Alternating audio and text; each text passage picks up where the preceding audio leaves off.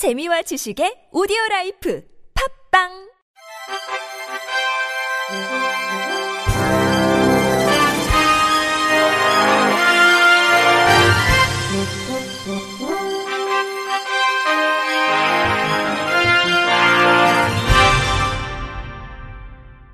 청취자 여러분 안녕하십니까? 2월 21일 월요일 KBIC 뉴스입니다.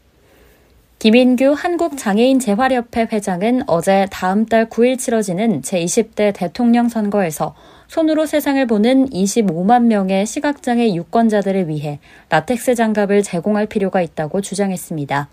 김 회장은 이달 초 시각장애인의 안전한 선거권 보장을 위해 중앙선거관리위원회에 시각장애인 대상 라텍스 장갑 제공을 요청했으나 시각장애 유권자가 투표소에 있는 직원에게 요청할 때에만 제공하는 것으로 알려왔다면서 이같이 밝혔습니다.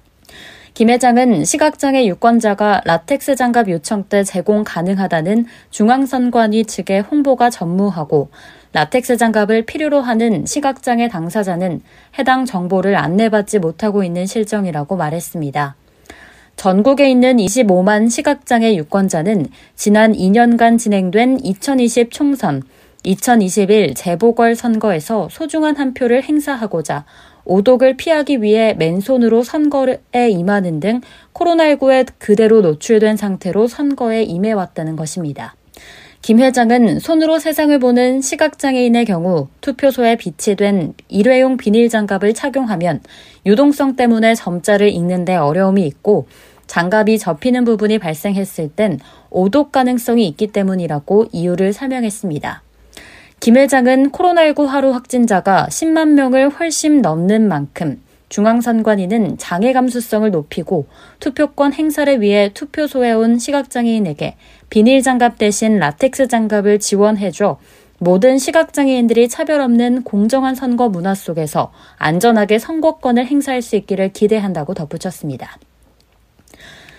베이징 동계올림픽 편파 판정 논란이 다음 달 4일부터 열리는 베이징 동계 패럴림픽에서 재현되는 것을 우려하는 목소리가 나왔습니다.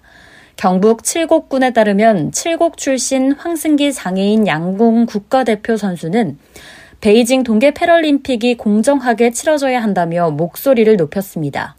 그는 최근 올림픽 중계를 시청하다가 안타까운 마음에 칠곡 군청을 찾아 편파 판정 노라는 글자가 적힌 판을 들고 베이징 동계 패럴림픽의 공정한 판정을 요구했습니다. 이어 개인 SNS에 베이징 동계 패럴림픽과 대한민국 선수단의 선전을 기원하는 글과 사진을 올렸습니다. 그러면서 장애인에게 스포츠가 가지는 남다른 의미와 중요성을 설명했습니다. 황 선수는 장애인이 스포츠를 하는 것은 가족의 희생과 헌신 없이는 불가능한 일이라며 든든한 두 발이 되어준 아내에게 고마운 마음보다 미안한 마음이 더 든다고 했습니다. 이어 패럴림픽은 국력을 가리는 대회가 아니라 장애와 고된 훈련을 이겨낸 인간 승리와 화합의 무대라며 패럴림픽이 정치와 편파 판정으로 얼룩지지 않도록 국민적인 성원과 관심을 보내줄 것을 당부했습니다. 백선기 칠곡 군수는 패럴림픽은 서로 다른 장애를 지닌 선수가 긴 시간 고통을 인내하면서 준비한 대회라며 선의의 경쟁에 따른 정당한 결과로 선수들이 흘린 땀이 더욱 빛날 수 있는 대회가 되길 바란다고 격려했습니다. 서울시가 기초생활보장수급자, 장애인, 홀몸 노인, 쪽방촌 거주자 등 저소득 안전 취약 가구에 대해 안전 점검과 정비 사업을 추진한다고 밝혔습니다. 시는 전기, 소방, 가스, 보일러 분야를 중심으로 재난 발생 가능성이 높은 시설물에 대해 안전 점검을 실시한 뒤 수리가 필요하거나 노후된 부분이 발견되면 즉시 보수 교체할 계획입니다. 전기안전공사, 가스안전공사 등 분야별 전문가와 찻동 사회복지사, 공무원으로 구성된 안전복지 컨설팅단이 점검을 진행하며 각 자치구에서는 사업 시행자를 지역 내 소상공업체로 우선 선정하여 침체된 지역 경제 활성화를 유도하면서도 지속적인 AS 체계를 구축합니다. 신청은 지역 주민센터에서 받고 동주민센터는 방문 조사를 한 뒤 구청 선정심의회에서 적격 여부를 판단해서 지원 대상 가구를 선정합니다. 한재현 서울시 안전총괄실장은 취약 가구와 안전사고는 시민 생명과 직결되는 만큼 분야별 전문가를 활용해 사고 예방을 위한 점검 정비를 진행하겠다고 말했습니다. 서울시는 취업에 어려움을 겪고 있는 중증장애인을 대상으로 장애인 복지관, 장애인 자립생활지원센터, 장애인 단체 등 관련 기관에서 업무 경험을 쌓을 인턴 24명을 모집한다고 밝혔습니다. 대상은 만 18세 이상 서울시 거주 중증 장애인으로 장애인 복지관 및 장애인 자립생활지원센터, 장애인 단체 등에서 상근직으로 근무한 경험이 없으면 누구나 지원이 가능합니다. 인턴제 참여를 희망하는 시민이라면 서울시 홈페이지에서 인턴 모집 요강과 채용 기관을 확인하고 근무를 희망하는 기관에 다음 달 2일까지 응시 원서를 제출해야 합니다. 결과는 다음 달 11일에 서울시 홈페이지를 통해 발표될 예정입니다.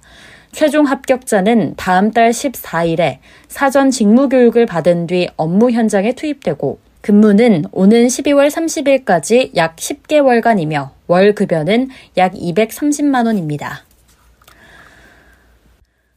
한국과학기술 한리모는 시각장애 아동 및 초등생을 위한 만지는 과학 도서 보급 프로젝트로서 미국 항공우주국의 우수 점자 촉각 도서 세종을 엮어 우주의 신비로운 이야기 촉각 독서 모음집을 발간했다고 밝혔습니다.